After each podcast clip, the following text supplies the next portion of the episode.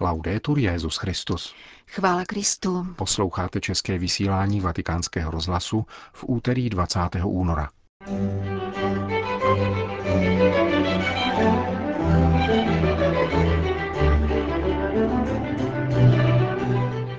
Papež František odpověděl na otázky dětí a mladých lidí, kteří vyrůstají v rumunských dětských domovech. O krizi středního věku v kněžském životě hovořil papež František na setkání s kněžími římské diecéze minulý čtvrtek. Dnešním pořadem provázejí Milan Glázer a Jana Gruberová. Zprávy Vatikánského rozhlasu. Vatikán. Nikdo nemůže tvrdit, že se nějaký člověk nedostal do nebe. Nemůžeme to říci ani o Jidášovi, odpověděl papež František na jednu z otázek, které mu kladly děti a mladí lidé vyrůstající v rumunských sirotčincích. Setkání zorganizovalo počátkem ledna italské dobrovolnické sdružení z hnutí Comunione e Liberazione, avšak přepis dialogu se svatým otcem zveřejnilo až dnešní vydání listu L'Osservatore Romano. Jak papež podotkl, na otázky, které vycházejí ze srdce, je těžké podat vyčerpávající odpověď. Tím spíše, že nejčastějším slůvkem v dotazech rumunských sirotků i některých rodičů je proč. Na některá taková proč mohou odpovědět, na jiná odpoví pouze Bůh. V životě existuje mnoho otázek bez odpovědi. V těchto případech se jen můžeme dívat, slyšet, trpět a plakat, řekl Petrův nástupce v úvodu setkání. Hned první dětský dotaz uvedl na scénu palčivý rozpor mezi hodinou strávenou na bohoslužbě a vnějším světem plným hádek, podvodů, omylů a hříchů. Proč je důležité chodit do kostela, když ihned za jeho dveřmi opět hřešíme? Na toto proč existuje odpověď, reagoval papež František. Nazývá se hřích, lidské sobectví. Nač tedy chodit do kostela? Ptal se. K tomu, abychom před Boha předstoupili takoví, jací jsme, bez přikrášlování, a řekli, zde jsem, pane. Zřešil jsem a prosím za odpuštění. Smiluj se nade mnou. Jestliže chodím do kostela, protože rád poslouchám hudbu, anebo se tam cítím dobře, k ničemu to není, pokračoval papež. Prospívá nám to jedině tehdy, když i hned po vstupu do chrámu vyslovíme, zde jsem, pane. Miluješ mne a já jsem hříšník. Smiluj se nade mnou. Ježíš říká, že takto se domů vrátíme ospravedlněni. Když se nás Bůh takto dotkne pohlazením, když vnímáme jeho lásku, postupně mění naše srdce svým milosrdenstvím a mění také náš život. Nebudeme stále stejní, protože Bůh nás zpracovává jako hlínu v hrnčířových rukou. Druhá otázka nelítostně obnažila selektivní chování mnoha dospělých. Proč někteří rodiče milují zdravé děti a nemocné či problematické nikoli? Ptal se další z malých hostů papeže Františka. Když se někteří dospělí střetnou s křehkostí druhých, jako může být nemoc, nemají dostatek síly na to, aby se s ní vyrovnali. Sami jsou totiž křehcí. Bez obav si to přiznejte a přemýšlejte o tom, že existují slabí rodiče. Tato křehkost plyne z jejich lidských omezení, z hříchů a slabosti, které si nesou vnitru, z toho, že v dětství na neštěstí nenašli pomoc, díky které by se z nich vyprostili. Vše si nesou dál, protože neměli příležitost, která byla vyhrazena nám. Nenašli přítele, který by je vzal za ruku, pomáhal jim růst a učil je silou překonávat onu křehkost. Od křehkých rodičů se stěží získává pomoc a mnohdy jim naopak musíme pomáhat. Proč ale namísto stěžování na život a slabé rodiče nezvrátíme směr a nepoděkujeme Bohu a životu, že můžeme sami pomáhat křehkosti svých rodičů? Dalším velkým tématem, které obyvatelé rumunských dětských domovů v konverzaci s papežem nadnesli, byla smrt a věčný život. V loni na Zelený čtvrtek zemřel jeden z našich kamarádů. Pravoslavný kněz nám řekl, že zemřel jako hříšník a proto nepůjde do ráje. Nevěřím tomu, uzavřel úsečně jeden z tazatelů. Možná onen kněz nepřemýšlel nad tím, co říká. Nebylo mu toho dne dobře, trápilo ho něco v srdci. Možná tomu kněz dobře neporozuměl. Nikdo z nás nemůže říci, že nějaký člověk nešel do nebe. Nemůžeme to prohlásit ani o Jidášovi, což je možná překvapivé. Bůh chce nás všechny přivést do ráje, nikoho nevyjímaje. A ve svatém týdnu, kdy zemřel váš kamarád, slavíme právě utrpení Ježíše, který jako dobrý pastýř vydal život za nás, své ovce. Pokud se nějaká ovečka ztratí, Bůh se jí vydává hledat, dokud ji nenajde. Bůh nestojí nečinně, vydává se na cestu, jak dokládá evangelium, a nemá strach, když nás najde zašpiněné hříchy, opuštěné životem, vším a všemi. Bůh nás objímá a líbá. Mohl nepřijít, ale přišel pro nás jako dobrý pastýř. Když najde ztracenou ovečku, vloží si ji na ramena a plný radosti si ji odnese domů. Jak znám Ježíše, jsem si jistý, že v onom svatém týdnu Pán právě toto udělal také s vaším kamarádem, ujišťoval římský biskup. Další otázka vykřičela veškerou bolest dětí, které vyrůstají bez rodičů. Proč? Proč máme takový osud? Jaký to má smysl? Existují otázky bez odpovědi, řekl papež a uvedl jednu z nich. Proč děti trpí? Kdo na to může odpovědět? Nikdo. Tvá otázka patří k těm, na které neexistuje lidská, nýbrž pouze božská odpověď. Nedokážu ti říct, proč právě tebe postihl takový osud. Nevíme proč v tom smyslu, že neznáme důvod. Co špatného jsem udělal, že jsem si vysloužil takový život. Víme ale, jaký cíl chce Bůh dát tvému osudu, a tím je uzdravení a život. Pán to říká v evangeliu, když potkává člověka, který byl od narození slepý. Také tento člověk si jistě kladl otázku, proč jsem se narodil slepý.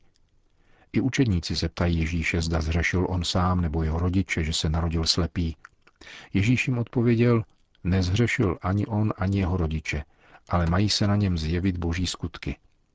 To znamená, že mnohé ošklivé situace, ve kterých se už odmala můžeme ocitnout, chce Bůh uzdravit, vyléčit, vnést život tam, kde vládne smrt. Toto činí Ježíš a také křesťané, kteří jsou s Ježíšem doopravdy spojeni. Toto je však cíl. Ono počáteční proč zůstává neznámé a bez odpovědi. Jestliže jste ale zakusili setkání s Pánem, který uzdravuje obětím, pohlazením a láskou, nalezli jste po veškerém prožitém zlu odpověď. V odpovědi na závěrečnou otázku papež František přiznal, že jej dovedla k pláči. Zaútočila totiž na jeho základní přesvědčení o nezlomnosti mateřského citu. Dotaz rumunského mladíka nicméně dosvědčoval pravý opak. Když mi byly dva měsíce, řekl, matka mne odložila do dětského domova. V dvaceti jedněch letech jsem ji vyhledal a strávil jsem s ní dva týdny, ale nechovala se ke mně dobře, takže jsem odešel. Můj tatínek zemřel. Čím jsem se provinil, že mne matka nechce přijmout? Není to otázka viny. Nýbrž obrovské křehkosti dospělých, kterou ve vašem případě zavinila veliká chudoba, sociální nespravedlnost a duchovní bída, které rozdrtily ty nejmenší a nejchudší. Ano, duchovní bída zatvrzuje srdce a působí to, co by se zdálo nemožné, tedy že matka opustí svého syna. To je plod materiální a duchovní nouze, pomíleného a nelidského sociálního systému, který zatvrzuje srdce, vede do omylů, svádí ze správné cesty. Bude to vyžadovat čas. Ty shledal to nejhlubší z jejího srdce. Tvá maminka tě miluje, ale neví, jak to vyjádřit. Nedokáže to kvůli tvrdosti a nespravedlnosti života. Její láska je uzavřena vnitru. Neumí ji vyslovit a projevit pohlazením. Slibuji ti, že se budu denně modlit, aby ti jednou svou lásku ukázala. Nebuď skeptický, ale měj naději. Vyzval papež František v závěru setkání s dětmi a mladými lidmi z rumunských dětských domovů. Ve čtvrtek po popeleční středě se římský biskup setkal s tisícovkou kněží své diecéze v Bazilice svatého Jana na Lateránu a odpověděl na několik jejich otázek. Svatý otec je rozdělil na trojici okruhů podle věkové kategorie kněží. V odpovědi na druhou skupinu dotazů se zaměřil na krizi středního věku, která nepostihuje pouze kněze, nýbrž také laiky žijící v manželství. Papež tento okruh otázek shrnul takto. Pro kněze je rozhodující věk mezi čtyřicítkou a padesátkou. Často se zbavuje moralistického perfekcionismu, z vlastní zkušenosti si je vědom své hříšnosti, což jsou kladné stránky tohoto věku. Mnohé apoštolské ideály se ale umenšují, slábne podpora ze strany rodičů, kteří jsou častokrát nemocní, a také vlastní zdraví začíná být problematické. Byl by to příhodný čas k volbě Pána, ale často se nedostává nástrojů, jak přesměrovat krizi středního věku do radostného a definitivního přitakání. Vysilující, letkdy sebevražedná a rozptylující práce nás odnaučila tomu, abychom pečovali sami o sebe právě ve chvíli, kdyby to bylo nejvíce zapotřebí. Jak se s tím vším vyrovnat, jak se na tuto životní etapu připravit a jaká pomoc je tu nepostradatelná, ptali se římští kněží. Polední démon, démon omrzelosti. Přepadá tě mezi čtyřicítkou a padesátkou. Slyšel jsem, že někteří mu říkají teď anebo už nikdy. Všechno se přehodnotí slovy teď anebo nikdy. O poledním démonu se dozvíte v mnoha krásných spisech. Lecos najdete ve Filokálii nebo u pouštních otců. Dva z nich znám, za prvé je to moderní a nám blízká kniha psaná v dialogu s psychologií, jejímž autorem je rakouský psycholog a mnich Anselm Green. Je to psychologicko-duchovní dialog o tomto životním momentu a může být nápomocný. Existuje další kniha, u které bych si opravdu přál, aby si ji všichni přečetli. Je to Druhé povolání otce Reného Vujoma, ve kterém autor krásně vykládá Petrovo poslední, druhé povolání u Tiberiadského jezera. Tak, jako nás Pán povolal prvního dne, volá nás nadále. Silně si nás zavolal poprvé. Poté nás denně volá a doprovází. Ale v určité životní chvíli se toto volání stane druhým, silným povoláním. Tato životní etapa se vyznačuje mnohým pokušením.